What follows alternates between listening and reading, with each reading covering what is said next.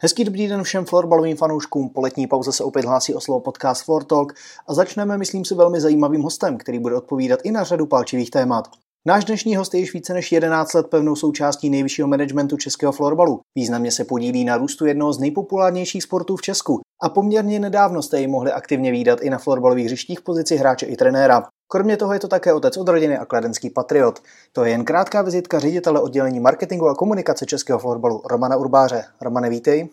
Pěkný den. Naše posluchače bych chtěl hned na začátek informovat, že tento podcast bude hodně o novinkách, které byly v posledních týdnech a měsících prezentované. Natáčíme ho na konci srpna. A tou nejaktuálnější, která zvedla velkou diskuzní vlnu, je spoplatněná videoplatforma Český Florbal TV pro elitní soutěže. Věnovat se ale budeme i dalším tématům, které souvisí přímo s kroky a počínáním českého florbalu. Během podcastu odpovíme i na dotazy, jež se objevovaly z řad fanoušků na sociálních sítích českého florbalu. Začneme obecně.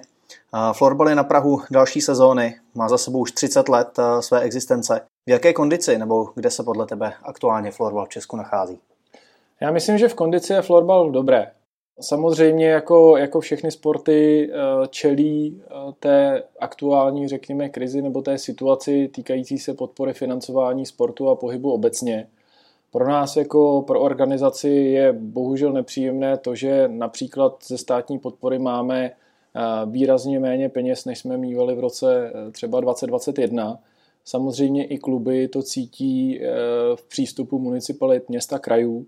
Na druhou stranu, eh, myslím si, že Florbal zvládnul velice dobře to covidové období. Kluby si to skvěle odpracovali, byli připraveni na to, co bude dál a, a vlastně nemáme tam nějaký velký výpadek členské základny, což je, což je velice dobré.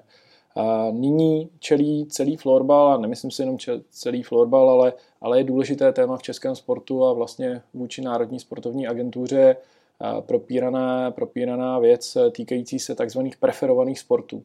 A pro florbal je velice důležité, aby, aby do této skupiny patřil, protože pokud potvrdí tu svoji sílu nejenom na počtu členů, ale tam se, tam se hodnotí i jestli ten sport zajímá lidi, jestli, jestli zajímá případně média, jakou má pozici ve společnosti, jestli je sledovaný nejenom v halách, na sítích, v televizi, samozřejmě jaké má mezinárodní úspěchy, jak je prostě důležitý v té České republice, tak tam je pro nás velice důležité jako pro celý sport, aby, aby florbal patřil mezi tyhle ty klíčové sporty v České republice a pořád potvrzoval tu svoji pozici protože věřím, že nejenom na té úrovni státní, a, a, ale i na té úrovni právě krajů a měst, což potom znamená přímou podporu a pozici našich klubů, je, je velmi důležité se pořád snažit a dneska i pořád potvrzovat, že florbal tady patří mezi ty největší sporty, je na cestě nahoru a já tím pádem doufám, že jednak se nám povede tam být, protože to vlastně, které sporty budou preferované, by se mělo vidět ještě v roce 2023, tak hlavně potom bude náš velký úkol případně tuhle pozici udržet. A to není jenom věc svazu, ale je to vlastně věc celé komunity, celého hnutí všech klubů a, a, a doufám, že, že to zvládneme. Kolem děrovaného míčku se tvůj život točí už přes 20 let nejdříve jako aktivní hráč, zahrál si v zahraničí ve Finsku, a teď už přes 11 let, jak bylo zmíněno na začátku, se pohybuješ v managementu českého florbalu. Jak se za těch 11 let, co působíš přímo uvnitř toho florbalu, sport jako takový, florbal jako takový změnil? Změnil se obrovsky. On se posunul úplně ve všem, o čem, o čem vlastně, co se kolem florbalu točí. Ten sport Eh, ta sportovní výkonnost, to, co dneska hráči a hráčky předvádí, jsou na úplně jiné úrovni, než eh, když jsem já hrával na té vyšší úrovni. A je to takový ten eh, prvek, že máte pocit, že některé ty věci se moc neposouvají, ale když srovnáte to, co dneska umí hráči s florbalkou, jaký mají dovednosti a jaké měli před 10-15 lety, tak to je vlastně úplně jiný vesmír, kde ta generace dneska je. A současně se velmi posunul kompletně ten, ta klubová scéna, ta kvalita klubů. Já mám hroznou radost z toho, že vlastně tady už dlouho běží komplexní projekt podpory klubů, cca 8 let, ve kterých se snažil český florbal a snaží pomáhat klubům růst. Spousta klubů do toho šla, do odvážných kroků, zaměstnat lidi na plný úvazek. A, a řekl bych, že jeden z těch největších výstupů, vlastně, který, který florbal dneska má, je to, že dneska v tom top florbale je, eh, nebo vzrostl ten počet lidí, kteří se naplno věnují florbalu, jsou vlastně plně zaměstnáni, alespoň podle toho, jak to kluby uvádí, tak z 20 lidí, kteří, to, kteří byli zaměstnaní cca před sedmi lety jako profíci ve florbalu, jich dneska máme přes 200. A v tu chvilku tohle je ten základ toho posunu.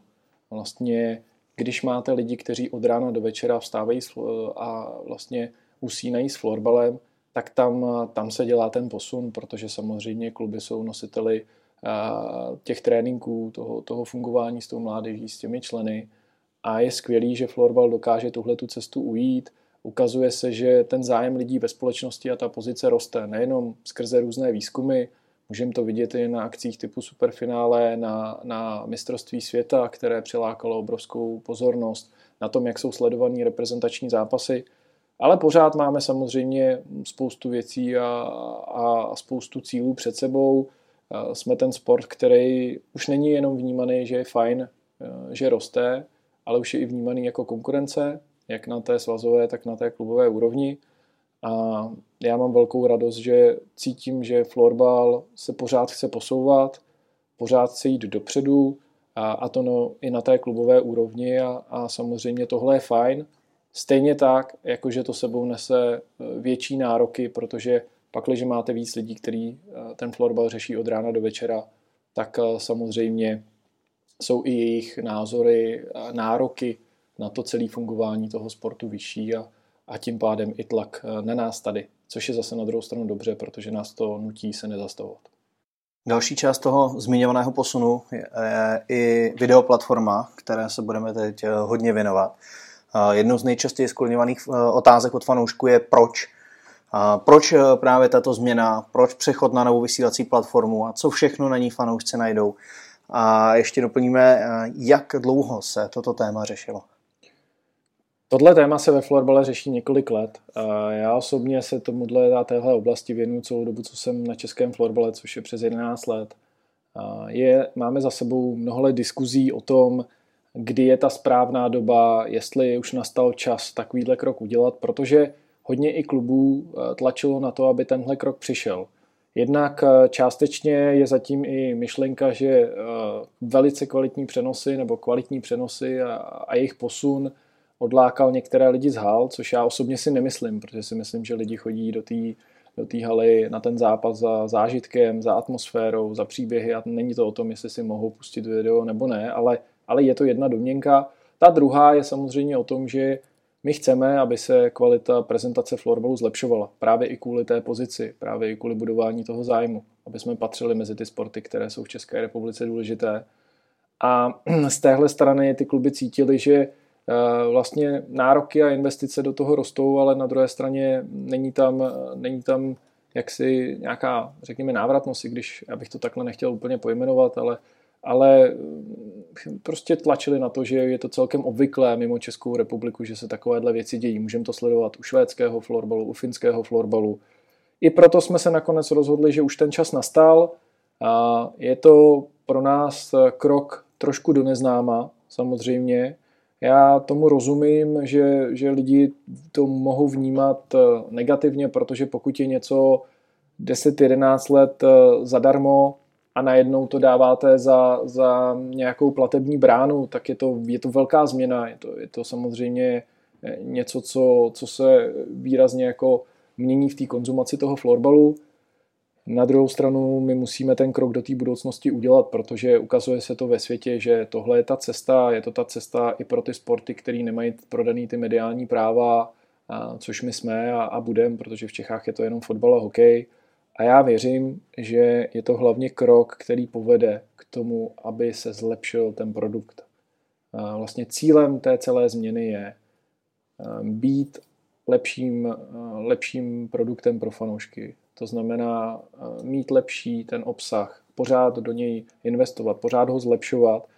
Nejenom ty samotné živé přenosy a záznamy, ale z toho potom máte věci na digitální sítě, můžou ty kluby s tím pracovat, hráči s tím pracovat, může to sloužit jako inspirace. Současně to, to je samozřejmě pro případně pro trenéry, je to pro ty mladý kluky a mladý holky jako, jako prvky, který vystřižený nejlepší akce v top kvalitě. Dneska je to vlastně to hlavní, s čím, s čím lidi pracují, jak konzumují obsah, krátká videa v dobré kvalitě.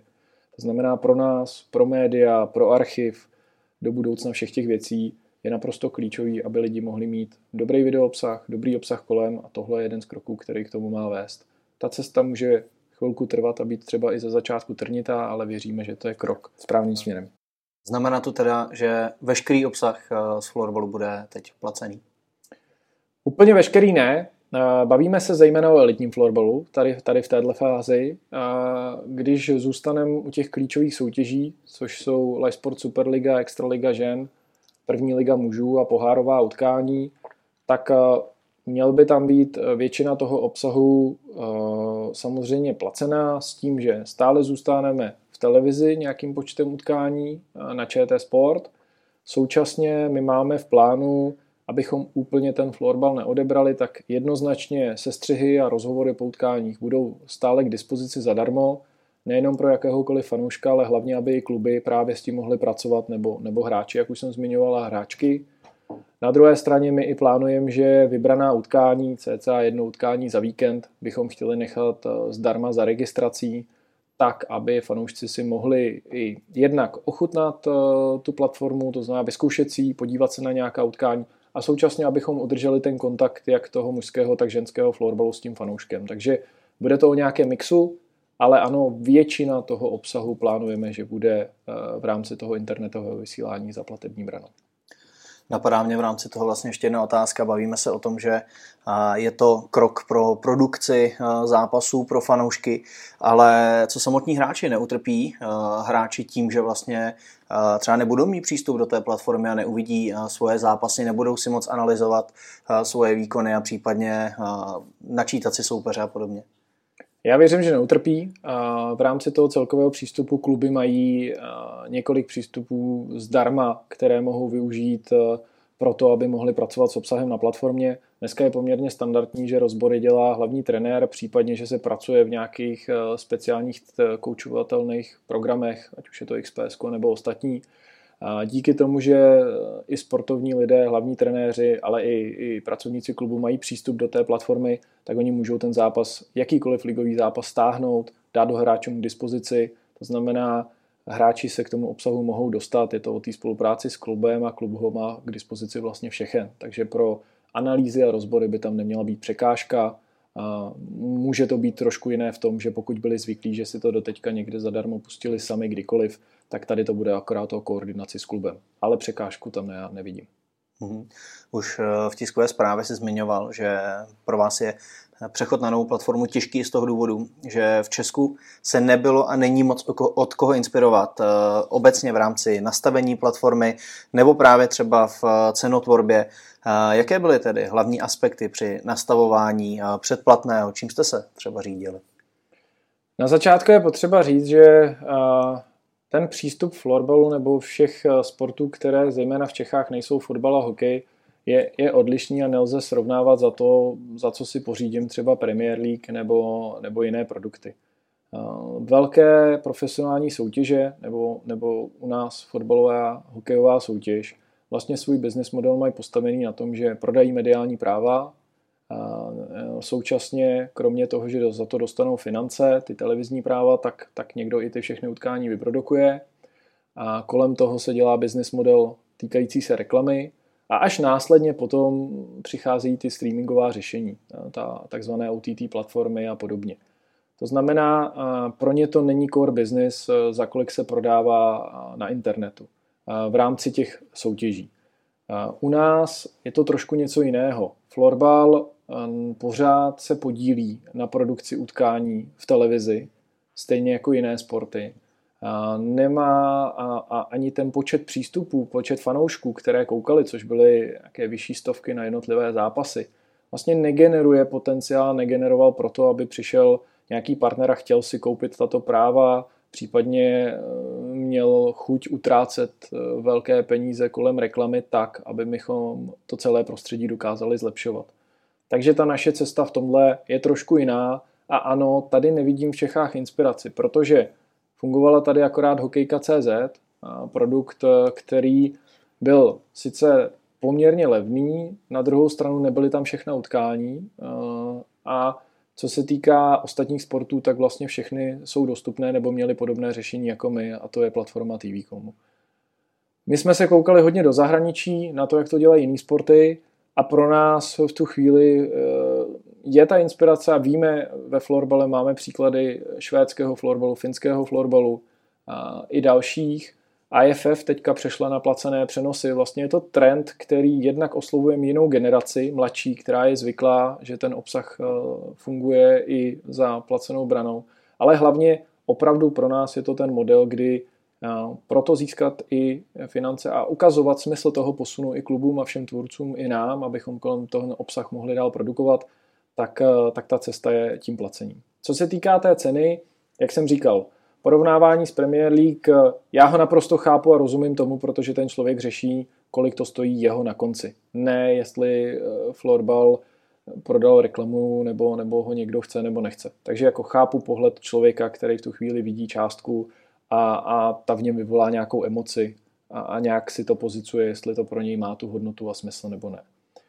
Na druhé straně ty velké vysílací platformy, se kterými nás i fanoušci srovnávají, a my jsme si tu analýzu dělali vůči českému trhu, jako je třeba Netflix nebo Disney, tak zase u nich ten model je nastavený, mají spoustu kvalitního obsahu, ale jsou to vlastně jako filmy, seriály, není to jako živý sport a, a oni ten obsah prodají mnohokrát, protože ten film si může pustit spousta lidí na celém světě a je jedno kdy. Když to ten živý sport vyprodukujete teď a tady, za dva dny už nikoho moc jako nezajímá, respektive chce si pustit maximálně highlight. Tudíž cenotvorba nastavená i s respektem k těmhle těm službám, ale protože, a určitě se k tomu dostaneme, ten, ten model počítá s tím, že my většinu těch peněz vracíme do klubu, tak vlastně, kdyby jsme to dali za 20 korun, kde to možná někteří vidí, tak, tak to vlastně nemá smysl vůbec dělat. Takže my jsme k tomu přistupovali a ty ceny jsme se snažili napozicovat s nějakou cizinou, respektem k tomu, jak stojí florbal v cizině, respektem k tomu, co jsou tady tyhle ty velké streamovací služby a taky proto, aby to celé dávalo smysl. Právě na nastavenou cenu přišlo asi nejvíce reakcí. Fanoušci se doslova ptají, fakt si myslíte, že to za ty prachy stojí? Je ta částka adekvátní? Bude to stačit na udržení živnosti? A některým naopak přijde cena předplatného 1800 korun za rok moc, když se hraje v podstatě od září do dubna. A to ještě k tomu jenom do půlky. Chápu, asi bychom se dostali zpátky k tomu, kde je ta hodnota toho produktu. Já věřím, že to tu hodnotu má, protože se jedná o ten živý sport a jedná se o to, že my nedáváme jedno zápasy, ale je tam jako balíček mnoha zápasů, takže reálně, jestliže se v měsíci odehrají čtyři ligová kola těch tří soutěží, tak se bavíme o nějakých 70-80 zápasech za, za 199 korun takže v přepočtu na zápas eh, to není tolik. Na druhou stranu, fanoušek to takhle nepočítá, on tam jde většinou sledovat jeden, jeden nebo dva své oblíbené týmy. Cena vstupného dneska na zápasy v Superlize se taky pohybuje kolem 100 koruny, takže eh, i z tohohle pohledu si myslím, že jsme k tomu přistupovali a, a, a snažili se to porovnávat. Já, eh, co se týká té ceny těch 18 za rok, je potřeba si uvědomit, že tam je i srpen. Eh, v srpnu už se hrají eh, zápasy vrcholové části poháru, kde standardně je vysílání povinné. Letos díky tomu přechodu na novou platformu jsme umožnili klubům si to jenom zkoušet, nebo není nutnost vysílat. Takže počítáme, že srpen zaplní nějaký obsah eh, týkající se pohárové soutěže.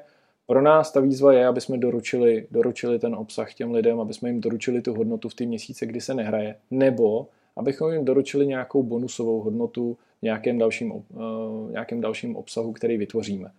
Uh, já si dovedu představit, a hodně se o tom bavíme, že se tam v květnu, v červnu objeví různé věci týkající se třeba florbalisty sezóny.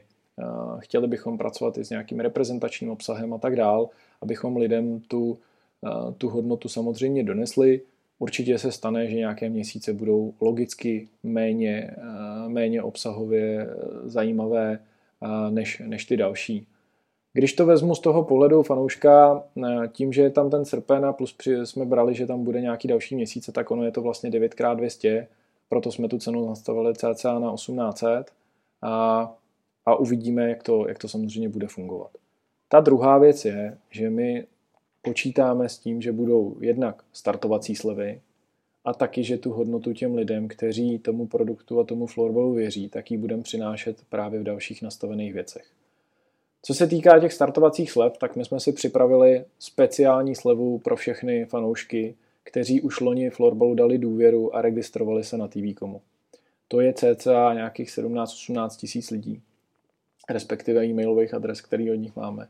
A my těmhle těm lidem chceme dát eh, speciální slevu, která bude vlastně takzvaně na doživotí. Neboli dokud oni, a pokud se rozhodnou eh, do toho s náma jít a, a zaplatit ten obsah, tak, eh, tak tam budou mít slevu, která bude trvat tak dlouho, jak dlouho oni ten produkt budou platit. To je poměrně standardní věc, kterou má spoustu různých platform a je to takzvaná jako lifetime value pro toho fanouška.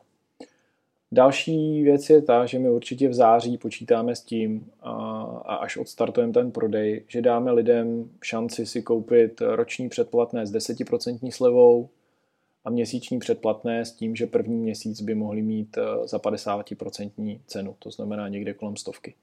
A tím se dostáváme na to, že ten první rok, když si ho koupíte na začátku, jste kolem 1600, takže ten model se samozřejmě vyrovnává. A co se týká té, té měsíční slevy, tak tam chceme, aby si ty lidi prostě přišli ten obsah vyzkoušet a, a následně je na nich, jestli budou pokračovat už za tu standardní cenu, nebo, nebo jestli to předplatné třeba přeruší. Já věřím, že lidi si tu hodnotu najdou, kluby se v tom posunuli, my se chceme posunout v té hodnotě právě proto, že tam chceme přidat další obsah dál a, a, a samozřejmě uvidíme, jak už si sám zmiňoval a já taky, my nemáme tady podle čeho se řídit, podle nějakého caseu v České republice, budeme v tomhle první a budeme se na tom sami učit a věřím, věřím ale, že dlouhodobě ten projekt bude fungovat. Jaké máte na oddělení marketingu očekávání od prvních měsíců provozu této platformy? Existují nějaké vaše nebo přímo tvoje osobní představy ohledně například e, počtu zakoupených předplatných nebo toho, jak fanoušci k nákupu přistoupí? Existují, samozřejmě je máme a obecně se říká, že za obsah, e, za obsah e, ti zaplatí cca 10% lidí, kteří ho sledovali volně. Tam někam jsme si pozicovali ty naše, ty naše odhady a my, já věřím, že, že lidi tomu tu šanci dají a fanoušci obecně. Jednak proto, že eh, věřím, že i některé kluby, a mám to avízo, se rozhodli díky tomuhle kroku opravdu investovat do toho, že ta produkce půjde nahoru. Ono to bude asi různé, protože v Superlize už eh, dlouhodobě ta kvalita těch přenosů byla poměrně slušná. Myslím si, že Extraliga žena, první liga eh, má před sebou pár výzev a máme z toho respekt. I to je jeden z důvodů, proč jsme se rozhodli, že v těchto soutěžích, nebo obecně v těch elitních soutěžích nebudeme nyní eh, přistupovat k tomu modelu pay-per-view, tedy jednoho zápasu, ale, ale chceme, chceme ten kompletní balíček, že člověk získává toho obsahu jako spoustu a, a může odsledovat těch věcí víc. Myslím si a máme připravený ještě další kroky k podpoře té platformy, případně k tomu, jak budou fanoušci reagovat, aby jsme dokázali třeba strukturovat nějaký další balíčky nebo, nebo s tím pracovat dál.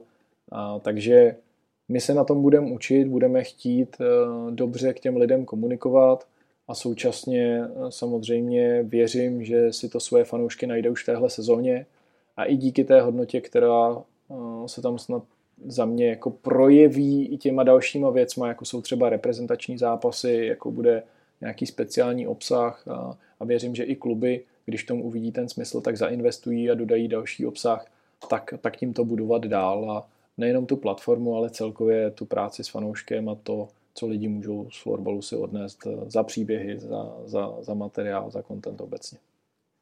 A finance jsou obecně hodně ožávý téma. A Můžeš přiblížit eh, fanouškům, jakým způsobem budou peníze od něj získaný, následně rozdělovaný a na co by měly putovat?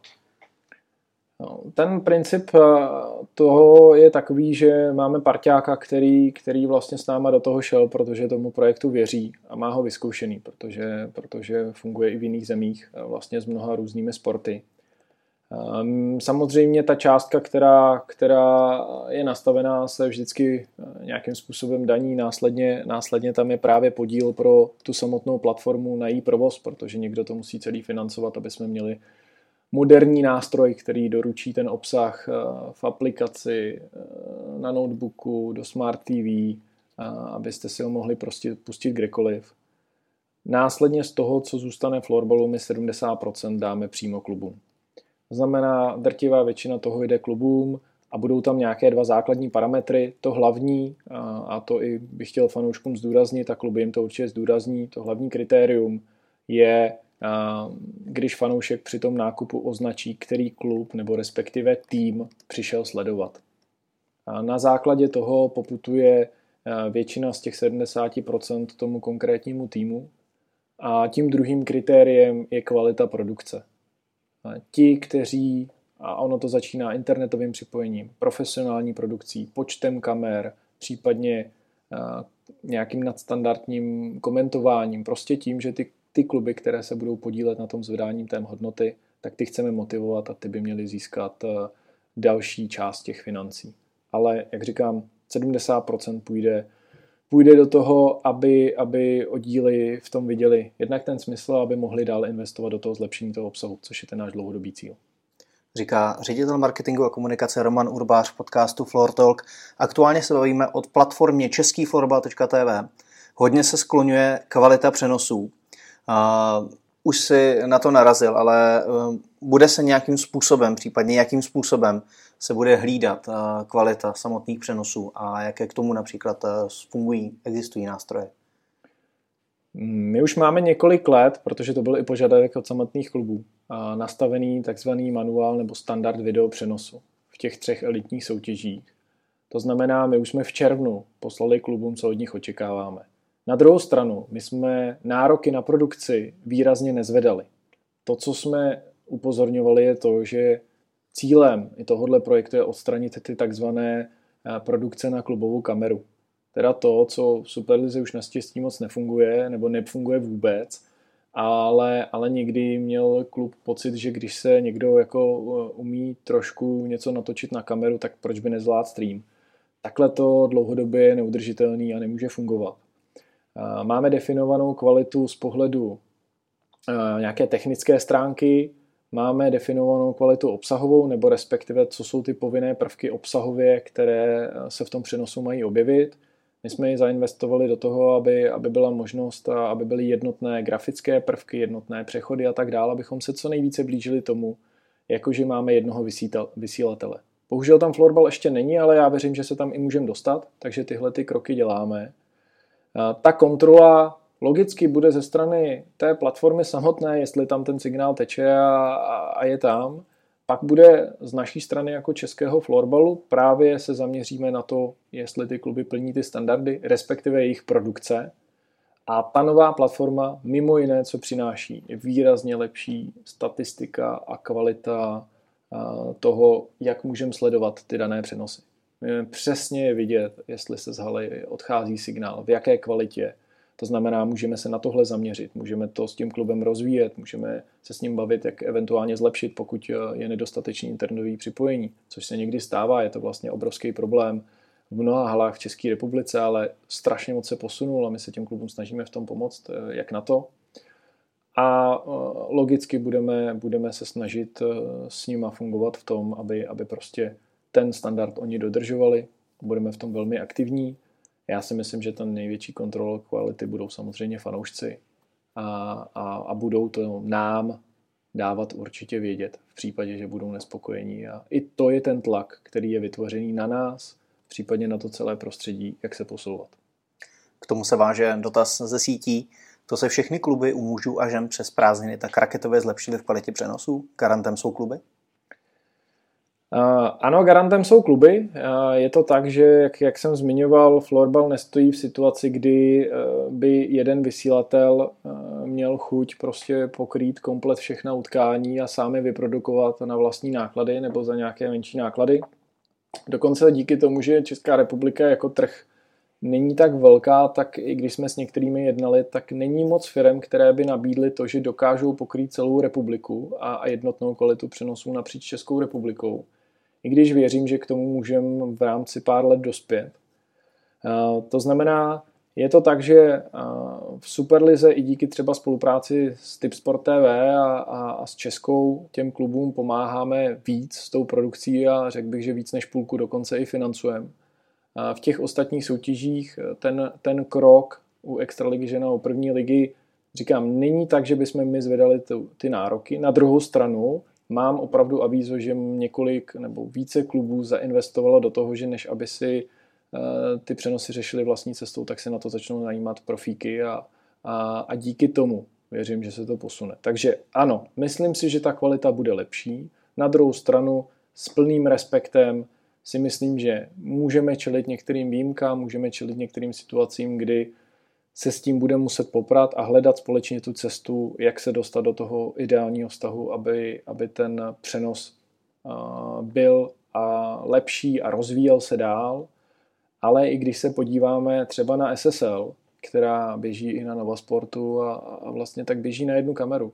Běží na jednu kameru s opakovačkama a to není něco, co je nedostupný nebo je těžký dneska jako vyřešit s tím, kam se technologie posunula za tu dobu. Je to hlavně o tom, aby to dělali lidi, kteří jsou profíci a my k tomu ty standardy máme nastavený a vím, že je to dostupný pro všechny kluby, které dneska hrajou elitní soutěže, to není něco, co je úplně z jiného vesmíru. Samozřejmě to je nějaká investice. Na druhou stranu i proto tenhle krok děláme, jak už jsem říkal na začátku, aby, aby všichni viděli, že má smysl se tomu obsahu věnovat, má smysl tu hodnotu těm fanouškům přinášet a následně se posouvat, eh, posouvat dál a celý ten ekosystém tohohle jako zlepšovat. Jak pro lidi, tak pro kluby. Nová platforma Český Florbal TV eh, nabízí pro kluby i další eh, možnosti. Není to jenom o tom, že na nich budou, budou streamovat zápasy, ale mohou si vytvořit i svoje vlastní klubové kanály a dále monetizovat svůj obsah. Jak je tahle věc mezi kluby přijímaná a co si o toho třeba ty osobně slibuješ? Já věřím, že to kluby bude motivovat k tomu dělat víc obsahu i toho nezápasového. Hmm, má to, řekl bych, dvě věci, které kluby můžou využít a já jsem rád, že to je součástí té naší dohody a toho, toho jednání s platformou, protože přinášíme klubu možnost za prvé, oni můžou vlastně streamovat svoje neligové zápasy elitního florbalu nebo vlastně jakýhokoliv, ale neligová utkání, což znamená přátelská utkání nebo, nebo letní turné, Prvním, prvním, s kým jsme to i zkoušeli, nebo kdo to chtěl vyzkoušet, uh, Florbal Mladá Boleslav, Ško Energo Cup. Uh, mám informace, že uh, Sparta by chtěla zkoušet Salming Cup. Jsou i další, kteří nad tímhle přemýšlí. To znamená, to je ten nástroj toho, že se může najednou objevit více utkání i z různých letních turnajů nebo prostě neligových turnajů, zajímavých přáteláků a tak dále. Ta druhá možnost je ta, kterou třeba rozvinul Tatran v minulé sezóně, velmi, velmi dobrý obsah, postavil si svůj Tatran TV, vlastně využívá stejného poskytovatele. Na druhou stranu už on ten krok udělal o něco dřív, takže to má na vlastní platformě. Ale vlastně tahle ta šance eh, vytvořit si takovýhle klubový obsah a dát si ho za platební bránu a, a když tak prostě říct tím svým fanouškům, my jsme vám tady přinesli něco extra, logicky to ten klub něco stojí, to znamená něco si za to zase řekne. To je prostě standardní věc v současném světě a on může přinášet extra, extra věci a, a řídit si tak to, že může udělat ale věci s partnerem nějakým, nebo může udělat speciální obsah, takzvaně backstage, může přinášet příběhy a budovat si tam vlastní obsah, vlastní komunitu a tím i na ní získávat zase nějakou podporu tak, aby, aby si sám vnitřně vlastně zdůvodnil, proč do toho dávat, proč do toho investovat a, a vlastně pěstovat si tu svoji komunitu. To znamená, já věřím, že Kluby tady mají nástroj, se kterým můžou pracovat. Někteří, jak říkám, začali hned využívat tu první část a ty, ty vlastně neligové zápasy. Věřím, že se postupně přidají s tím dalším obsahem. Jak už jsme několikrát zmiňovali, tak eh, provozovatelem platformy je švédská společnost eh, Stay Live. Proč padla volba právě na ní a zvažovalo se i prodloužení spolupráce s TV.comem, na kterém byl florbal vysílán po posledních 14 let? Zvažovalo určitě, my jsme vlastně hm, ten krok řešili fakt jako několik let. To znamená, monitorovali jsme trh, bavili jsme se se spoustou různých firm, které tady platformy poskytují, protože a, jsou tady tři, čtyři společnosti v Čechách, ale jich spoustu zahraničí, aspoň ty, se kterými jsme se dlouhodobě bavili. My jsme vypsali poptávkový řízení, dostali se nám do roky tři konkrétní nabídky, potom finálně z toho, co jsme chtěli pro ten posun Vybrali jsme tu, kterou vnímáme v současném stavu florbalu jako nejlepší, i právě proto, že ten model je vlastně sdílený. Je to tak, že nám pomůže se rozvíjet a na druhou stranu finančně byl nejudržitelnější oproti těm ostatním. Plus máme parťáka, který má zkušenost nejenom s florbalem, protože na Stay Life eh, vlastně běží švédský florbal komplet, včetně SSL, protože přestože tam eh, koupil mediální dům eh, ta práva na švédskou ligu, tak ale běží to na této platformě vlastně vnitřně. Mají s tím zkušenost tady vlastně diváci už v Čechách, protože Czech Open Prague Games na téhle platformě taky běží. Ale oni vysílají hokej, fotbal, basket, motorsport a tak dále, takže oni mají zkušenost celého světa ze spousty soutěží, takže máme parťáka, který je zkušený, on nám i se snaží dávat různé rady, právě jak nastavovat cenu, jak pracovat s tou lojalitou fanoušku, jak jim přinést tu hodnotu. A stejně tak je hrozně důležitý u těchto technologických věcí, že vy se musíte furt rozvíjet. Vy pořád musíte být jako relevantní, vy pořád musíte jako těm fanouškům nabídnout ten kvalitní servis. A tím, že to je firma, která je takhle rozkročená, tak počítáme, že dál bude upgradeovat, dál bude vyvíjet ten svůj produkt a my tím pádem budeme moct eh, mít nástroj, který eh, tím, že jsme se připojili do toho ekosystému, tak, tak se sá vlastně i bez našich nějakých finančních vstupů dál vyvíjí. Spolu s novou platformou byly také změněny povinnosti oddílů v elitních soutěží týkající se obsahu přenosů. To jsou například povinnost mít eh, komentovaná utkání v Superlize všechna, Jeden z dotazů na sítích zněl, kdo bude zápasy komentovat. Bude to někdo externí, a nebo to také bude v režii klubu? Je to pravda, my jsme vlastně jediný posun, který se stal, je opravdu to, že přišla v Superlize i po diskuzi právě k toho, že tenhle krok uděláme, tak povinnost mít všechny utkání komentovaná. V extralize žen a v první lize jsme někde kolem čtvrtiny, kde ta povinnost je. Ona už byla zavedená před touhle sezónou, protože jsme se postupně na ten krok stejně chystali posledních pár let. To znamená, komentář bude, bude ho víc. Ostatní věci, nárok na produkce se nezvyšoval, nicméně, jak jsem už několikrát říkal, je tam ten tlak na tu profesionalitu. A ta by to měla zvýšit vlastně ne tím, že máte tři kamery, ale že máte lidi, kteří opravdu vědí, co dělají. A co se týká toho, kdo bude komentovat, neexistují teď v tuhle chvíli úplně nezaujatí externí komentátoři ve větším počtu. Pár jich tady je, kteří se objevují u víc klubů, ale, ale na druhou stranu uh, obecně jsou to lidi, kteří se uh, buď komentují i další sporty a objevují se i u florbalu, nebo si je ty kluby postupně vychovávají. A je to tak trošku jako u jiných věcí ve florbale. Florbal si ty věci vlastně sám musí vytvořit. Oni tady neexistují. Tady se prostě neběhá 200 komentátorů, kteří nemají co dělat a, a čekají na to, jestli náhodou nezískají příležitost v nějakém sportu. Znova, není tady tolik jako platform a, tolik sportovních uh, streamovacích platform, který, který by to jako využívali. Takže budou se rekrutovat určitě z klubů. My jsme se to snažili moderovat od začátku, jak by takový komentář měl vypadat, ale Florbal si ty komentátory musí vychovat a, a následně oni se budou logicky zlepšovat. Takže je potřeba jim dát čas, ty lidi neodradit a, a my a kluby s nimi určitě chceme pracovat tak, aby, aby i tohle posouvalo ten zážitek těch lidí a tu kvalitu těch přenosů. Palčivým tématem jsou přístupy. Přenosy lze na jednom účtu sledovat ze čtyř zařízení na jedné IP adrese. A to je věc, která fanoušku možná vadí ještě víc, než eh, to, že musí za ten přenos platit. Diváci doslova píší čtyři zařízení na jedné IP adrese. What the fuck? K čemu? Uh, jo, Četl jsem to, samozřejmě, dal jsem si tu práci a prošel jsem si všechny komentáře, abych věděl, jaká je ta reakce. Hm, tohle pravidlo není, není daný českým florbalem. To je pravidlo toho našeho partnera té platformy, které uplatňuje napříč. To znamená, to je prostě fakt, se kterým my dneska pracujeme, takhle je to nastaveno, to se nedá změnit.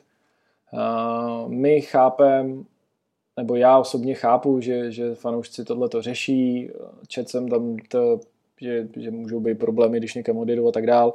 Je to různé. I když se podíváte napříč těma různýma platformama, jsou sportovní nebo ty contentové platformy, které vám dávají možnost nazdílet ten přístup na čtyři zařízení kdekoliv. Jsou zase platformy a nějaký kroky, vys Netflix pár měsíců zpátky, který vás tlačí do toho, ať, ať moc to nezdílíte a jedete to v rámci jedné domácnosti spíš tím směrem, co jsem se snažil sledovat i ten trend v té západní Evropě anebo v Americe se půjde, si myslím já.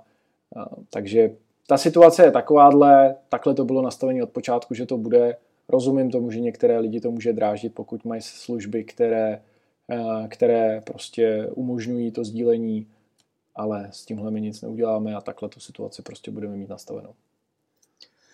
Dovedu si i díky své několikaleté komentátorské praxi představit, že během první dní ostrého provozu platformy se může objevit na několik nepříjemností. Jste na to připraveni? Nepřijdou třeba diváci o některý zápas nebo zážitek, za který si zaplatí? Já doufám, že ne. Hmm, chtěl bych říct, že připravení jsme, nicméně nedávno uskutečněné utkání Ligy mistrů z party na autu ukázalo, že asi vždycky můžou přijít překvapení i, i v takhle sledovaném a exponovaném a kvalitně jakoby nastaveném ekosystému. To znamená, já věřím, že, že ty výpadky nepřijdou, snažíme se a řešíme s klubem, aby si vyzkoušeli testovací vysílání, aby opravdu do toho teďka investovali ten čas a seznámili se se vším. My jsme připravili, řekl bych, až nadstandardní množství materiálů, návodů, videonávodů k tomu, jak vysílat profesionální nebo poloprofesionální produkce si s tím poradí a mám tu zpětnou vazbu od nich, že to je pro ně dokonce i jednodušší a přehlednější nástroj, než který měli k dispozici nyní. Pokud přijdou problémy, jak jsem říkal, vidíme je, umíme je monitorovat, ta podpora je na straně platformy a to jak pro fanoušky, kteří můžou skrz chat na té platformě nebo e-mail vlastně vždycky kontaktovat a řešit problém. Na druhé straně stejně tak je to pro produkce a, a na straně platformy je monitorovací služba, která vlastně hlídá, jestli je ten přenos teče, jestli tam není nějaký problém. My jsme si i speciálně na ty první víkendy snažíme zajistit další lidi pro podporu toho, aby když tak byli k dispozici technicky, nejenom na to, jestli, jestli ten signál tam běží, ale i na to, pokud je nějaký problém v hale. Samozřejmě, pokud někdo, někomu spadne internet na hale, tak eh, to prostě se nedá vyřešit v tu danou chvíli. Díky tomu nástroji té platformy bychom ale měli přesně vědět, o co jde a, a být schopný eh, na tom pracovat a postupně ty všechny věci eh, odstranit.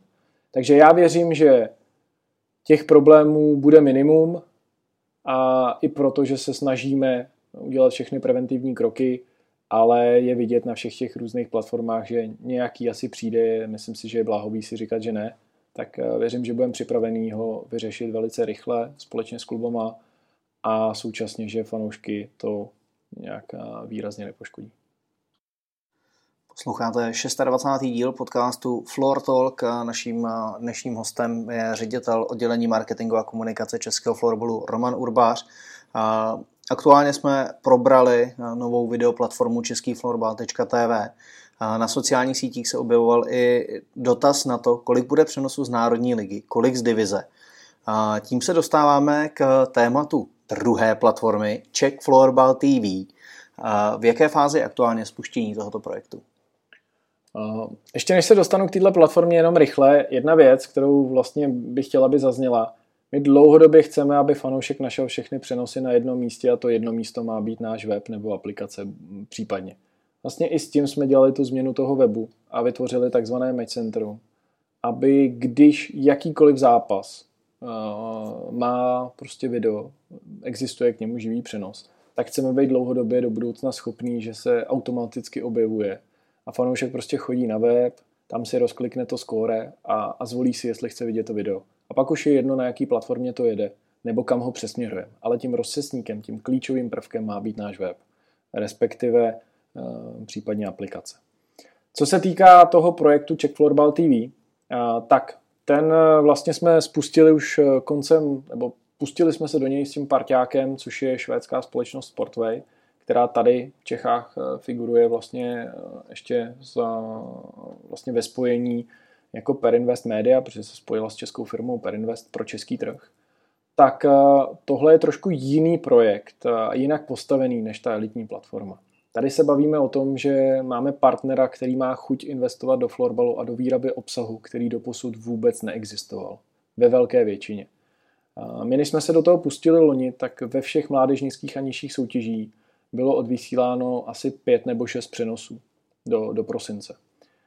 Tenhle ten projekt je vlastně postavený na tom, že Perinvest Media nainvestuje vysoké miliony do florbalu respektive do instalaci takzvaných eh, chytrých nebo AI kamer, které budou osazeny na halách.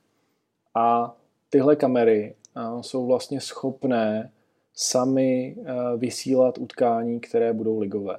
My ten systém vlastně propojujeme s FISem, to znamená na halách, kde bude instalace a bude, bude se hrát ligové utkání pro soutěže, které jsou k tomu určeny, což znamená zejména mládežnické soutěže, klíčově míříme na juniorské soutěže, junioři, juniorky, dorost, dorostenky, ale i utkání nižších soutěží, to znamená od Národní ligy dolů u mužů a od první ligy žen dolů u žen, tak eh, pokud ta hala má instalaci této kamery, tak vlastně klub nemusí nic dělat, nebo pořadatel, a ta kamera se sama spustí a bude natáčet utkání.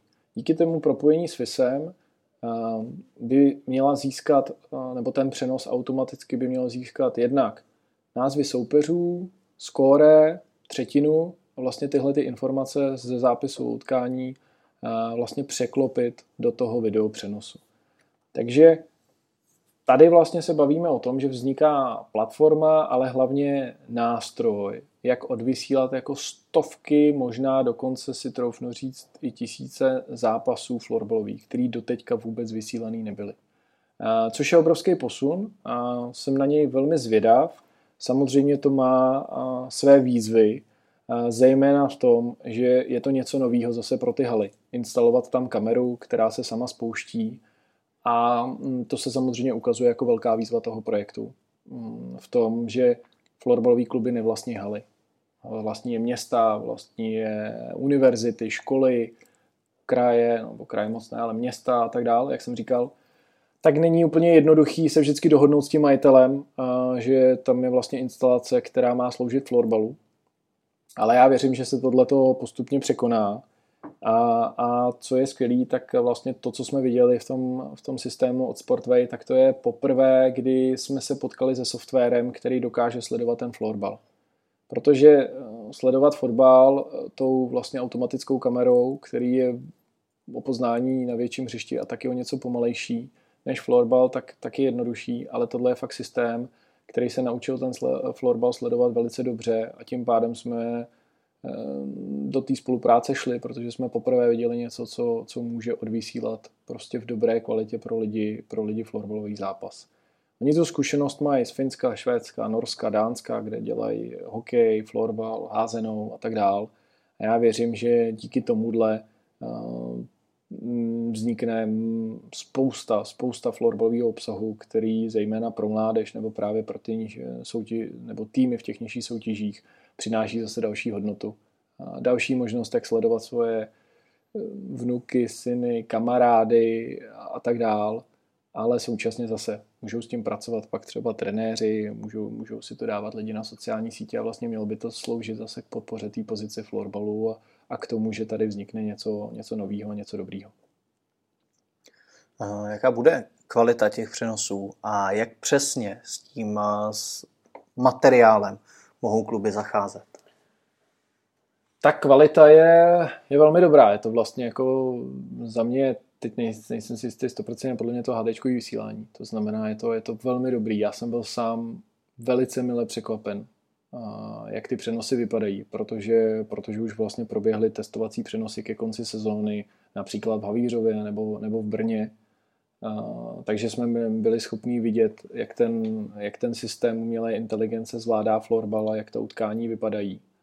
A to znamená, já jsem z té kvality velice pozitivně překvapený a, a současně po tom propojení s FISem, který věřím, že bude nachystaný hned na startu sezóny, ale u těch IT projektů vždycky, vždycky tam můžou být nějaké skulinky, tak, tak já doufám, že právě i díky tomu, že tam člověk uvidí, kdo hraje, uvidí tu třetinu skóre a, a vlastně eh, ten přenos jede bez jakýhokoliv zásahu člověka a přičinění, tak, eh, takže ta kvalita bude, bude velice dobrá a, a pro lidi naprosto dostatující pro tu úroveň soutěží, který, o kterých se bavíme. To znamená mládež a nižší, nižší dospělý soutěže a i zejména proto, že vlastně ten obsah do teďka vůbec neexistoval. Hmm. A ty kluby, jak s tím mohou pracovat? Jo, kluby, kluby s tím můžou pracovat tak, že každý klub, který má tu instalaci na hale, tak, eh, tak eh, má vlastně možnost eh, mít takzvaný týmový účet, zná, může si stáhnout ta utkání, dokonce si může i třeba nahrávat tréninky a, a potom si vlastně dělat rozbory. To znamená, může to posunout i tu sportovní složku dál.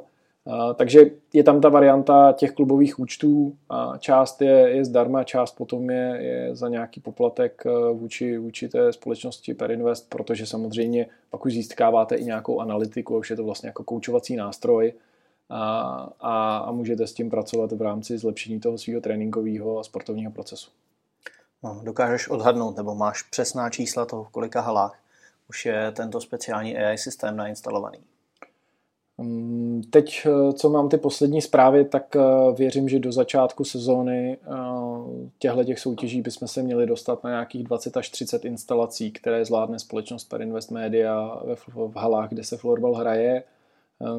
To číslo by, věřím, mělo být ještě vyšší během téhle sezóny.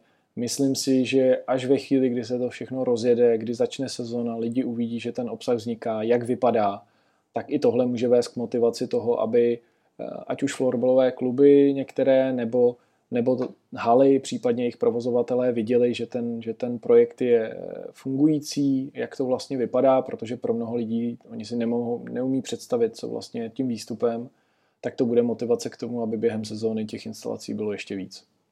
A určitě tam společně míříme, což je v tom projektu s Perinvestem nastavený, že těch instalací má být ještě, ještě víc pokud některý klub aktuálně na své hale nebude mít tady tu kameru, bude mít ale přesto možnost vysílat a případně na které platformě?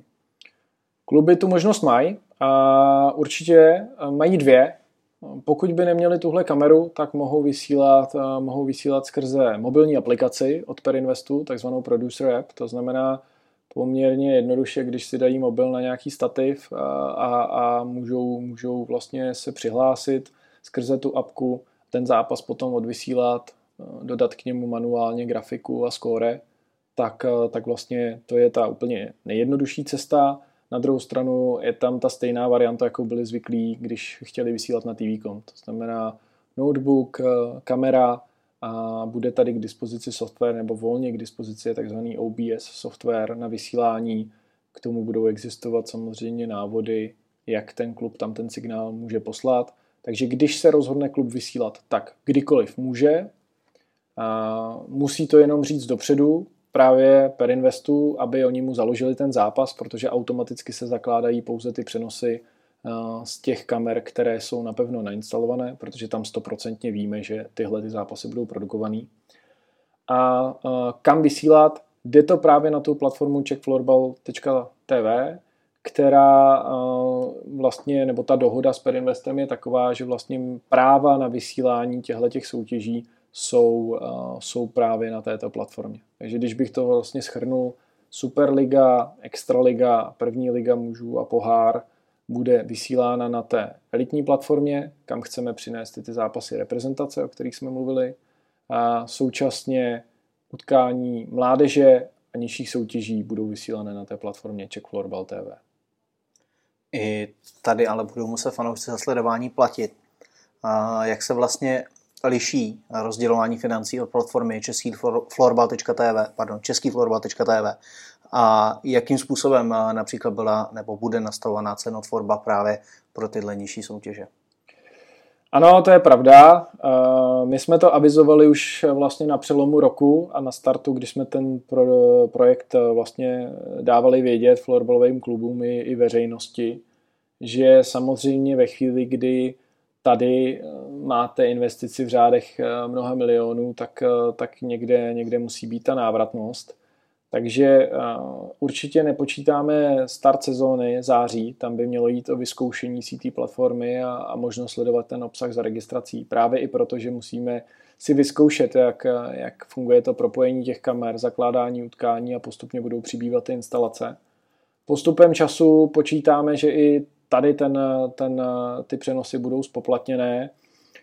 Samozřejmě, tak jako jsme se bavili o ceně a o tom, že, že vlastně něco, něco fanouškům zamykáme za, za placenou bránu, tak tady si myslím, že taky budou názory, které to můžou přijmout rozumějí, některé, některé prostě negativně. Na druhou stranu tady ten model je úplně jiný. Tady vzniká něco, co doteďka vůbec neexistovalo. A, a nemusí do něj florbalové kluby vlastně investovat. Tohle všechno je součástí toho partnerství s Perinvestem a mm, v tu chvilku i ten model potom těch financí bude trošku jiný. Jednak počítáme, že ta cenotvorba, ona by měla být podobná, nějaké roční, měsíční, předplatné, diskutujeme o nějakých balíčcích na turnaj nebo u těch juniorských soutěží se dá občas bavit o tom pay-per-view, ale když se budeme bavit o nižších soutěžích, ať už dospělých, anebo třeba o dorostu, tak tam se bavíme o turnajovém systému, to znamená nějaký třeba víkendový balíček nebo turnajový balíček, tohle ještě diskutujeme. Tak současně i zde klubům půjdou finance, ale tady ta částka je výrazně menší, je tam, je tam nějaká desetiprocentní takzvaný kickback, zase o, pro kluby, jehož, který budou označený fanouškem. To znamená, pak, když si někdo koupí potom v budoucnu to předplatné a označí klub, který chce podpořit, tak ten klub dostane, dostane eh, po daně 10% eh, z toho, co ten, co ten fanoušek zaplatí za ten obsah. Takže i tady motivujeme kluby, přestože jejich náklady v tomhle projektu vůbec nejsou. Oni mají pozitivní zkušenost už z českého prostředí, protože vlastně ten projekt funguje u hokeje mládežnického nebo u nižších soutěží, takže tohle je projekt, který je v českém prostředí už víc vyzkoušený a věříme, že může fungovat i ve florbale. Bavili jsme se teď o obou videoplatformách. Jednou z výrazných věcí, které se na videoplatformě budou objevovat a které většinou nebývají zvykem, tak jsou televizní zápasy. A jaká je nyní aktuální situace ohledně televizního vysílání? A můžeme se těšit i nadále na florbalové přenosy na ČT Sport z elitních českých soutěží? Můžeme, eh, my jsme se s Českou televizí dohodli na pokračování spolupráce, akorát v trošku jiném, jiném fungování. Eh, nicméně florbal by se dál měl, měl objevovat nejčastěji pondělky eh, na ČT, ten počet utkání, nebo respektive na ČT Sport. Ten počet utkání by měl být podobný těm letem předchozím. Na druhou stranu jsou tam některé prvky, které jsou jinak. Jednak celkově rozložení těch zápasů e, může být, může být maličko jiné. Říkám, myslím si, že se budeme pohybovat někde kolem, kolem 20 zápasů za sezónu, které, které budou moc diváci sledovat na ČT Sport, e, myslím tím z klubového florbalu, ne reprezentace. Současně je tam největší změna v přístupu a to ta, že česká televize si finálně vybírá, což doteďka nikdy nebylo. Dlouhodobě na to ČT tlačila, a vlastně i v rámci té nové spolupráce a toho přístupu už, eh, a my jsme o tom s klubama, zejména v Superlize, už mluvili mnohokrát, i oni sami vyjádřili tu mm, pochybnost, jestli, jestli se ten princip to má držet, že každý klub má garantovaný takzvaný domácí přenos.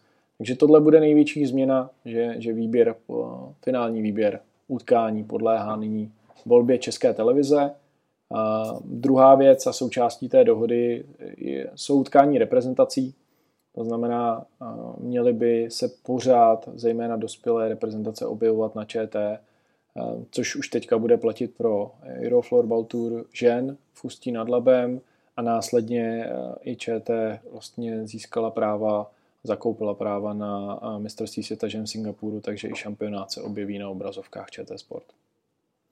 Aha řadu let řídíš eh, oddělení marketingu a komunikace. Co všechno se tobě a tvému eh, týmu povedlo do florbalu přinést? Já, já doufám, že toho bylo dost, i když eh, samozřejmě, když tady dneska jsme měli velký téma platform, tak nejsem si jistý, jestli všichni to vnímají, jako že se to povedlo něco přinést, i když je to za nás krok dopředu. Těch projektů a těch věcí bylo hodně. Ono to není jenom o dělení marketingu, je to o celém florbale, jak jsem říkal, který má chuť se posouvat. A, takže já si myslím, že jedna z velkých věcí, a to není jenom o nás, ale, ale tomu projektu jsem byl vlastně součástí od začátku, je, byl projekt marketingových pracovníků v oddílech a, a následně samozřejmě i, i ta PP3 nebo ten komplexní program podpory, protože ten udělal velikou změnu to, jak dneska kluby pracují, jak jsou schopní se prezentovat, jak se změnil jejich přístup ke členům, k fanouškům, jak, jak fungují, upgradeovali weby, udělali, udělali členské sekce, změnili grafické prvky, změnili loga, přemýšlí nad tím, úroveň pořádání utkání se posunula, videopřenosy.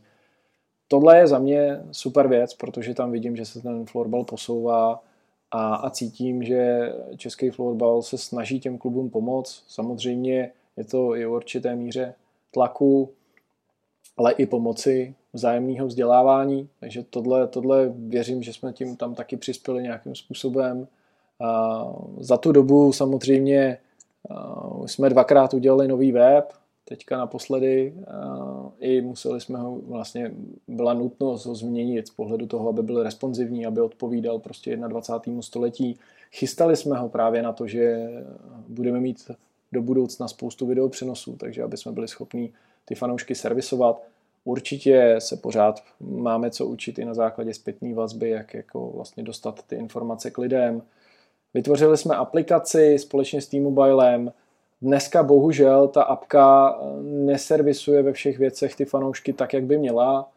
A tam si dovolím tady říct jednu věc a to je to, že bohužel ten vývoj té aplikace už se zastavil v minulé sezóně a ani v letošní se nebude vyvíjet, protože byl to klíčový aktivační projekt T-Mobile, který jsme spolu měli a rozvíjeli a prostě ta nutnost tu apku předělat případně nebo rozvinout tam, kde bychom si ji představili, je teďka není ve finančních možnostech českého florbalu, ta současná, bohužel.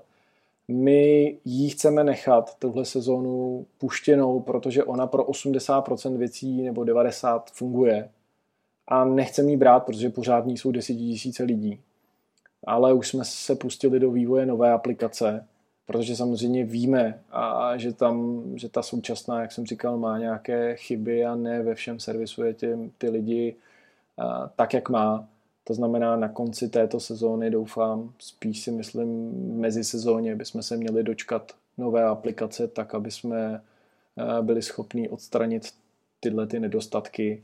Musíme bohužel ještě sezónu, jak my, tak fanoušci vydržet a respektujeme, že v některých případech se jim to nebude líbit spoustu těch věcí dalších, já si myslím, že to jsou partnerské věci, jsou to, jsou, to, jsou to věci, jako je street floorball, který vlastně vzniknul jako součást mistrovství světa 2018, ale, ale vlastně spadá pod naše oddělení a dál ho rozvíjíme. Samozřejmě jsou to všechna superfinále, protože přestože jsem tady nebyl v době, kdy, kdy se o něm rozhodlo, tak jsem nastoupil asi tři týdny před tím prvním, takže jsem byl u všech superfinále vlastně je i, i v mojí gesci, takže, takže tato akce, která je klíčová, současně bych řekl, že se výrazně zvedla ta úroveň komunikace, úroveň lidí, kteří pracují pro český florbal, co dokážou vytvořit nejenom z pohledu českého florbalu jako celku, ale jak můžou pomoct klubům, jak pomáhají vlastně zvedat ten produkt soutěže, mládeže, to, co vlastně se děje, ať už na sítích, obsah webu, kvalita těch příběhů, práce s hráčem a reprezentace mládeže. Myslím si, že těch věcí je spousta. Projekt Holba 100, třeba projekt Fairplay dřív. Řekl bych, že toho je dost. Určitě můžeme být v mnoha věcech lepší. Je potřeba pořád se koukat na to i kritickým okem, poslouchat i to, co nám říkají fanoušci a oddíly. Ideálně v nějaké jako kritické a konstruktivní diskuzi, ale jo, já mám radost, protože vidím posun a já jsem přesvědčený, že prostě jenom, jenom hrát nestačí pro to, abyste si budovali tu pozici. Jak jsem říkal, ten sport je určitě výrazně dál, ale když se budeme bavit o tom elitním florbale a budeme chtít být tím elitním sportem, ten se dělá pro lidi. A aby ho ty lidi bavil, aby ho ty lidi sledovali, tak jim musíte přinést zážitek, musíte jim přinést ten produkt, musíte s nima pracovat a dávat jim ty důvody. Protože dneska těch šancí, co dělat, je tak moc, že to není jednoduchý, bude to čím dál tím těžší a, a k tomu ten marketing a komunikace má pomoc, aby ty kluby a, a celý florbal si tu pozici budoval, aby pořád chtěli děti hrát florbal, aby ho lidi chtěli sledovat a aby on si tu svoji pozici v té společnosti držel a ideálně zlepšoval. Asi nejviditelnější z těch všech eh, jmenovaných projektů je superfinále. Tady si taky neodpustím jednu eh, hodně často se opakující otázku. Zabrousíme do komentářů, které se objevují pravidelně na přelomu března a dubna. Eh, Romane, kdy český florbal zruší superfinále a vrátí týmu sérii? To nevím, to nedokážu říct, jestli, nebo takhle. Myslím si, že superfinále není projekt, který tady musí být navždy a, a to je věc, která dlouhodobě panuje v českém florbalu. Na druhou stranu v současné době a superfinále, ať jsme přesní, big board superfinále přináší florbalu výraznou hodnotu, protože je to prostě projekt, který přesahuje tu naši florbalovou bublinu, tu naši komunitu a tu my potřebujeme pro tu pozici, tu my potřebujeme pro ten zájem. že v superfinále má několik cílů, ty jsou vydefinovaný, diskutovali se i s kluby a vlastně ty cíle jsou nejenom marketingový a, a, přitaženutí zájmu, ale prostě celkově je to důležitý projekt pro budování celého sportu. Má svoje významnou roli i pro třeba ten projekt střední škol. Dneska nám hraje v Subterra Cupu přes 700 škol, spousta z nich uvádí, že to je i důvod, že chtějí nakouknout do o arény což zase je trošku ten grassroots projekt, když bych to tak řekl, nebo Cup, jako, který, který vlastně děti tam berem na tu akci a tak dál. Takže zatím plní to, co, to, co přinášet má. A hlavně uh, myslím si, že ty diskuze o tom, kdy superfinále už florbal nepotřebuje, můžou přijít i ve chvíli, kdy vlastně ten vrchol těch elitních soutěží bude bude srovnatelný. To znamená, kdy ta série na 5-6 zápasů, pokud by se hrála na 4, protože ono se vlastně nikdy předtím nehrálo finále na 4, ale na 3 vítězné utkání, tak kdy vlastně dokáže naplnit nějaké haly pro 2,5-3 tisíce lidí a, a vlastně už nepotřebujete takovýhle jeden velký event, protože dokážete udělat v dobrém prostředí pro dostatečnou diváckou návštěvu zájem. A prostě ten sport samotný dokáže vygenerovat vlastně velmi kvalitní a důstojnou finálovou sérii, tak pak si myslím, že je ta doba, kdy je relevantní se bavit o tom, jestli ještě superfinále eh, má svůj prostor nebo ne, ale ještě, ještě hm, k tomu určitě florbal nějakou dobu eh, před sebou má a musí k tomu dospět. Takový je teda můj názor. Teď to berte jako můj osobní názor samozřejmě. Samozřejmě to bylo spíš eh, takové popíchnutí, protože minulý ročník přinesl Eh, několik eh, zlomů, rekordní návštěva, eh, přes 12,5 tisíce diváků na mužském superfinále, ale především na ženském superfinále poprvé v historii před, přes 10 tisíc fanoušků. K tomu asi nejnabitější program, který kdy na superfinále byl. Na to bude asi hodně těžký navázat. Je to výzva, je to určitě výzva. Já, já věřím, že na to dokážeme navázat, protože superfinále už má své místo. A nejenom u těch florbalových fanoušků, ale obecně na poli českého sportu. Daří se nám budovat tu tradici a tu značku a hlavně ten klíč je ten zážitek. Samozřejmě chápu a sám zmiňoval, trénoval jsem, mám trenerskou licenci, hrál jsem soutěž, takže rozumím tomu, že co přináší série, jaký to je pro ty hráče. Na druhou stranu zase atmosféra 12 tisícový haly o arény má taky svoje, je to ten jedno zápas, ten vrchol. To znamená, tyhle ty věci sportovní chápu. Pro nás z pohledu superfinále navázat na to, já věřím, že to zvládnem, protože se ukazuje, že spousta lidí si koupí ten lístek opravdu do Vánoc nebo, nebo dokonce do základní části a my máme půlku haly, nebo obecně jsme měli víc než polovinu haly zaplněnou ještě předtím, než začaly playoff v jednotlivých soutěžích. Samozřejmě tomu pomáhalo i to, že, že část stupenek redistribuovaly kluby, ale teď už to bylo mm, jako marginálie z pohledu toho celkového počtu, nebo marginálie. Není to to gro, který táhlo tu návštěvnost a navíc e, i po těch e, konstruktivních diskuzích s klubama jsme se dostali k tomu, že pro následující sezonu je to poprvé, co kluby eh, nemají tenhle, ten, tuhle tu povinnost odebírat stupenky. A já ale věřím, že ten zážitek a ta výjimečnost té akce, to, co si lidi odnesli, to, jaká je tam atmosféra, co tam všechno můžou opravdu zažít, od autogramy a přes různé soutěže, nákup florbalového vybavení, opravdu my se, je chcem, my se je snažíme pobavit, protože nikdy nevíte, jestli ten sport skončí 0-0 nebo, nebo 10-9 má to být oslava toho florbalu, má to být zážitek a ty lidi tam odsaď mají odejít a říct si, je to super, je to fajn chodit na florbal a, a nejít nejenom na superfinále, ale jít i na ten klubový florbal, sledovat ho, sledovat repre nebo mít tu chuť prostě s tím sportem být svázaný dál. Takže na tohle chcem hlavně navazovat a já věřím, že díky všem těm krokům, které právě činíme a, a jak to superfinále stavíme, tak i letos budeme schopní navázat, navázat na ta čísla. A samozřejmě těší mě, že si i spousta lidí našla, našla cestu na to ženské finále, ale i na ty mládežnická utkání Subtra Cupu. Jako mít tři tisíce lidí v hale na, na utkání střední škol si myslím, že je dost unikátní prvek. A Takže mám radost, že ty lidi vědí, že tam mají jít na celý den, mají se to užít a současně je zajímá ten, ta, ten vrchol, ať už extraligy žen, takhle i sport superligy. Superfinále příští rok eh, bude výzva, ale ještě větší výzva stojí před eh, českým florbalem eh, pro rok 2025, kdy se bude v Brně v Ostravě konat mistrovství světa žen. V jaké fázi je aktuálně příprava šampionátů a co můžou fanoušci očekávat v následujících měsících a letech směrem k šampionátu žen 225? Tak my jsme, my jsme rádi, že samozřejmě jsme získali pořadatelství, protože jsme o něj hodně usilovali. Takže to, že máme mistrovství světa po 12 letech, mistrovství světa žen v České republice, je, je skvělá zpráva pro celý florbal, protože vždycky ty velké akce, zvlášť na domácí půdě, vám pomáhají ten sport jako posunout a rozvíjet o něco rychleji a, a, a budují i ten zájem a další možnosti toho, jak, jak celý florbal posouvat. V tuhle chvilku jsme ve stavu, kdy připravujeme identitu, připravujeme ty kroky, které kolem toho mistrovství se mají, se mají vlastně uskutečnit. Víme, že budeme hrát v Brně základní skupiny a, a přesuneme se na playoff do Ostravy. A to je ten model roku 2013.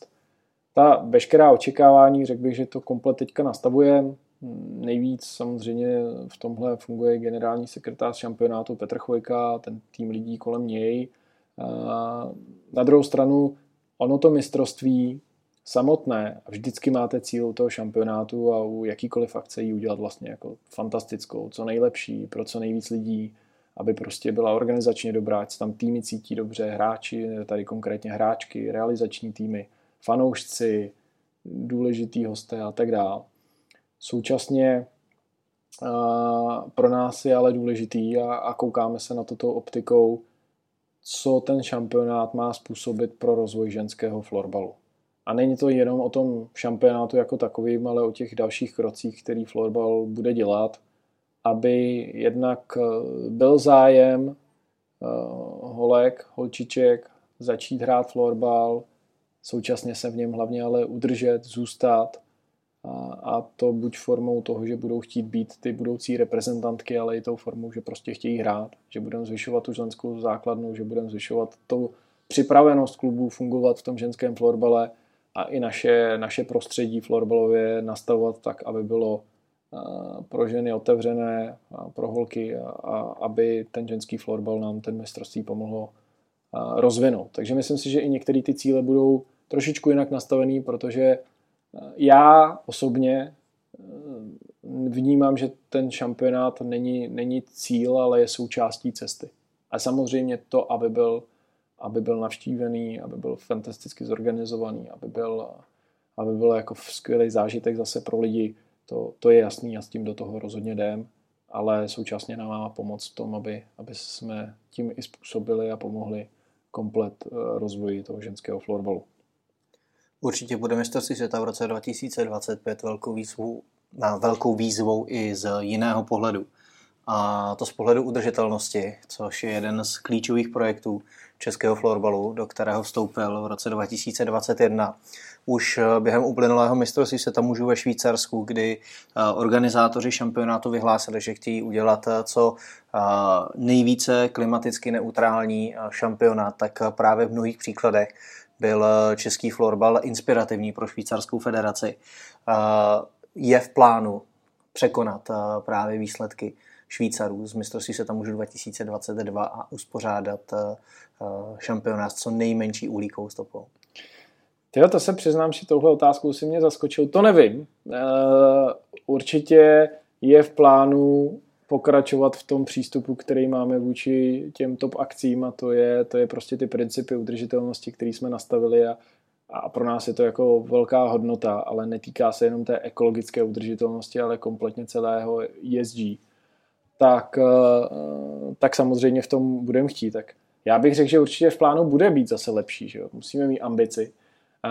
Druhá věc je ta, ty jsi to dobře zmínil, ono dneska už je IFF eh, jako součást toho bydu, kdy, kdy vlastně po, žádá federace o to, nebo podává tu přihlášku k organizaci šampionátu, tak musí plnit musí plnit a musí tam dávat tu strategii a, a ty kroky a udržitelnosti toho turnaje.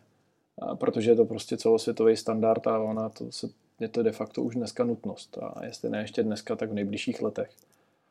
Takže určitě tam cíle jsou, ale pro nás to teď není o tom, Švýcaři to vzali jako projekt, kterým vlastně vůbec startovali a chtěli se do toho pustit a hledali u nás inspiraci a vlastně jsme jim pomáhali vůbec některé ty kroky nastavovat. A pro nás je to věc, která není spojená jenom s mistrovstvím, ale je to vlastně téma, který máme v rámci celého florbalu, téma, který chceme dál rozvíjet a téma hodnota, která je, je klíčová, protože eh, já to vnímám jako velice důležitou věc v našem rozvoji, ale i v našem hodnotovém žebříčku, eh, nejenom nás, jako, jako tady na českém florbale, ale celý, celého toho prostředí, celé komunity. A tak jako je florbal férový sport, je to sport, který se je flexibilní změnám, který se nebojí rozvíjet, který, který prostě dělá věci svojí cestou, tak stejně tak by měl být florbal udržitelný. A to není jenom o té ekologické udržitelnosti, ale udržitelný v tom, že funguje, že dokáže se rozvíjet a že ty věci, které dělá, mají smysl. A ty lidi se v něm cítí dobře. Takže tam já vnímám to téma udržitelnosti a v tomhle i ten šampionát určitě věřím, že bude zase eh, o kousek posunutý oproti tomu švýcarskému. Mistrovství světa v roce 2025. Eh, kolikátý to bude šampionát, na kterém se budeš pořadatelsky podílet jako zaměstnanec českého florbalu? Pořadatelsky bude třetí, protože na mistrovství světa juniorů jsem, bych řekl, tak jak předsmrt takže to bych se tam jako nepočítal, ale ty velké mistrovství jsem si zažil vlastně 2.13, 2.13 ženy, 2.18 muže a teďka teda 23 v nějaké roli, eh, teda 23, 25 v nějaké roli eh, budu, budu počítám taky fungovat. Kromě mistrovství světa v roce 2025 a zmiňovaného superfinále, tak eh, je především pro kluby velkou výzvou nový formát poháru mistrů. Už vlastně v polovině září nás čekají první zápasy, které se budou hrát přímo v Česku. 13. září první zápas odehraje Bohemka v Unip aréně proti Villeru posléze Tatran a také Vítkovice a Ostrava ženy. Opravdu velmi zajímavý formát. V čem je tento nový projekt největší výzvou nejen pro kluby, ale vlastně i pro český florbal? A co od něj ty sám osobně očekáváš? Ten projekt je určitě výzvou pro celý florbal z toho pohledu, že jestli se má florbal rozvíjet dál, a, a i pro nás, jako pro český florbal, ne jako organizaci, ale ten florbal v Čechách, tak samozřejmě jeden handicap, který máme oproti těm ostatním sportům, je nějaká rozvinutá fungující evropská soutěž. Jak pro kluby, tak pro celkovou pozici a prestiž toho sportu. To znamená, já věřím, že když se najde Eh, dobrý model, tak, eh, tak vlastně florbal by měl mít svoji evropskou soutěž, proto aby se mohl rozvíjet, proto aby, aby se získávala zajímavá utkání, ta mimořádnost s hraním s někým, s kým se normálně nepotkáváte z jiný země je jasná myslím si, že je ukázaná v mnoha sportech, takže tohle nemusíme rozebírat. To, jak je to teďka nastavený mm, a spuštěný od Mezinárodní florbalové federace, je to pilotní pokus, je to první ročník, takže určitě to přinese svoje, svoje výzvy. Um, I to, i fakt, že se třeba jako ta utkání hrají některá vlastně termínově proti sobě i časově, si myslím, že je něco, co je potřeba do budoucna vychytat, protože pak, když se bavíme o tom, že aby to buď fanoušci chtěli sledovat, nebo televize by chtěli tyhle ty zápasy, tak, tak s tímhle je potřeba do budoucna samozřejmě pracovat a je to teď třeba překážka, proč žádná z českých televizí si eh, ta práva na Champions Cup, na to čtvrtfinále teďka vlastně eh, ne, nevzala nebo není, nebude je vysílat vlastně tato utkání. My je určitě budeme chtít nabídnout ty české zápasy na platformě Český Florbal TV fanouškům. Je to zase jedna z těch věc, které, věcí, které bychom měli vlastně jako přinést lidem. Takže jsme v jednání se Švýcarama, aby jsme získali práva na ty, na ty švýcarské utkání takže tohle by těm fanouškům to přinést mělo i v téhle podobě, aby my jsme dokázali jim zprostředkovat zase trošku jiný soutěžní zápasy s jinými soupeři, který do teďka vlastně byli tak jako na Čekoupnu nebo na Škole Ergo Cupu a těchto těch jako letních turnajích na ligových. A ten model hlavně je důležitý do budoucna, aby byl udržitelný ekonomicky a organizačně v té nabité termínovce a, a v tom. Plus, myslím si, že je nutný samozřejmě dlouhodobě rozvíjet i ty země a ty kluby mimo tu 4. Není to jenom o nás, Finech, Švédech a Švýcarech, protože jestli prostě chceme růst i my a, a oni a celý florbal, tak potřebujeme, aby, aby rostly další země, aby rostly další kluby a je nutný jim zase umožnit tu konfrontaci s těma nejlepšíma v nějakém systému. To znamená, první dva roky, eh, tak jak mám ty informace teď, by to mělo zůstat zatím na těch klubech eh, těchto čtyř zemí. Pokud se ten projekt osvědčí a bude, bude možný v něm pokračovat, tak o tři, v těch následujících sezónách by se vlastně měly přidat další kola a nějaký kvalifikační turnaje, kam by se zapojili i ty kluby z těch zemí dneska toho florbalového druhého sledu. Ono by to mohlo znamenat, že se zapojí i víc českých klubů do té soutěže.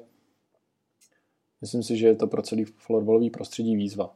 Ale jako i pro nás, pro český florbal, vlastně tam je ten prvek, že český florbal se podílí finančně ne, společně s těmi dalšíma federacemi na tom, že tenhle ten projekt může vzniknout, protože vnímáme tu důležitost toho, aby florbal prostě rost a měl tu evropskou soutěž. Takže do toho pilotního projektu jdeme s tím všichni, že doufáme, že se to chytí a najde se model tak, aby, aby něco takového mohlo dlouhodobě fungovat, protože si myslím, že to florbal potřebuje. Blížíme se k úplnému závěru našeho podcastu. Hostem 26. dílu je Roman Urbář, ředitel oddělení marketingu a komunikace Českého florbalu. Romane, na závěr poslední otázka. Jaké jsou projekty, které by se rád do budoucna viděl ve florbalovém prostředí? A případně, když to stáhneme na to, že český florbal v roce 2022 oslavil 30 leté výročí, kde by se rád viděl florbal v roce 2022? 2032, kdy bude slavit 40 leté výročí? Tě, těžká, těžká prorocká otázka. Projektů je spousta. Já bych hrozně rád, aby, aby se nám společně podařilo dál zvyšovat hodnotu florbalu pro lidi. A to jak z pohledu toho, že nejenom, že je baví florbal hrát, ale pořád teda eh, jsou schopní eh, se jim bavit Eh, tak ale i sledovat a budovat tu jeho pozici, tak jak jsme tady o tom mluvili dál. To, co mě osobně žene, je to, že vidím pořád velký prostor pro rozvoj, pořád je před náma spoustu práce, ale, ale florbal má ohromný potenciál. A já věřím, že se nám bude dařit všem společně ho jako naplňovat a posouvat, tak, aby florbal byl klíčovou a důležitou součástí nejenom české společnosti. Měl tady tu pozici toho, toho důležitého sportu. Díky tomu i měl, měl to zázemí, kde sportovat, měl tu podporu, tím myslím právě i kluby a, a, a jejich pozice. Takže já doufám, že florbal za dalších deset let bude zase silnější, dál poroste a i jeho důležitost v té české společnosti, když se budeme bavit tady o florbale u nás. Co se týká těch projektů, já si myslím, že jsme na velmi dobré cestě a ukazuje se to i na těch mezinárodních výsledcích a, a klobouk dolů před, před lidmi v té sportovní oblasti, kteří, kteří e, tu sportovní výkonnost a to fungování posunuli. Protože máme tady samozřejmě ty první generace florbalistů, kteří tím vyrostli za náma. To, co oni dokážou, je neuvěřitelný. A, a, a myslím si, že v tomhle pracujeme velice dobře. Na druhou stranu a je to i to, ta moje pozice. Není to jenom o tom, o tom zlepšovat se v té sportovní výkonnosti. Pokud tu pozici a tu důležitost ten florbal chce mít, tak je důležitý pracovat i na motivaci těch lidí, kteří se florbalem zaobírají od rána do večera, na tom, aby jsme měli silné organizace v rámci ať už svazu, tak těch klubů zejména, a taky na tom, aby o nás lidé věděli. Aby věděli, že tady florbal je, že tady jsou kluby, že mm, jsou důležitý součástí těch komunit na městech, že jsou, že jsou důležitou součástí českého sportovního prostředí je florbal, že je baví ho sledovat, že na něj chtějí chodit, že, že chtějí sledovat výsledky, koukat se na zápasy, eh, konzumovat sestřihy, highlighty na sociálních sítích, mít své vzory. Vyrostou nám florbalisti kteří, a florbalistky, které budou inspirovat ostatní, kteří budou známí napříč společností tohle bych florbalu přál a věřím, že je to v jeho silách, ale, ale musíme si to všichni odpracovat, protože samo nám to nepřijde. Ale pořád vidím chuť a pořád vidím, že i přes některé rozpory v tom a drobným jako názorech, kudy, kudy se florbal má posouvat, tak, tak florbal má obrovské množství lidí, kteří mají tu chuť a, a takže, takže věřím, že, že to půjde dál do, dobrou cestou. A to bylo tady poslední odpověď Romana Urbáře v našem 26. díle podcastu Floor Talk, ve kterém jsme se hodně zabývali novinkami, které nás čekají od sezóny 2023-2024, která odstartuje už během prvního zářijového víkendu. Romane, díky moc za návštěvu. Já děkuji za pozvání. A samozřejmě děkuji vám, našim fanouškům, za to, že eh, posloucháte podcast Floor Talk a že sledujete dění v českém florbale. Nenechte si nic ujít a i nadále buďte aktivní na našich sociálních sítích. Mějte se krásně.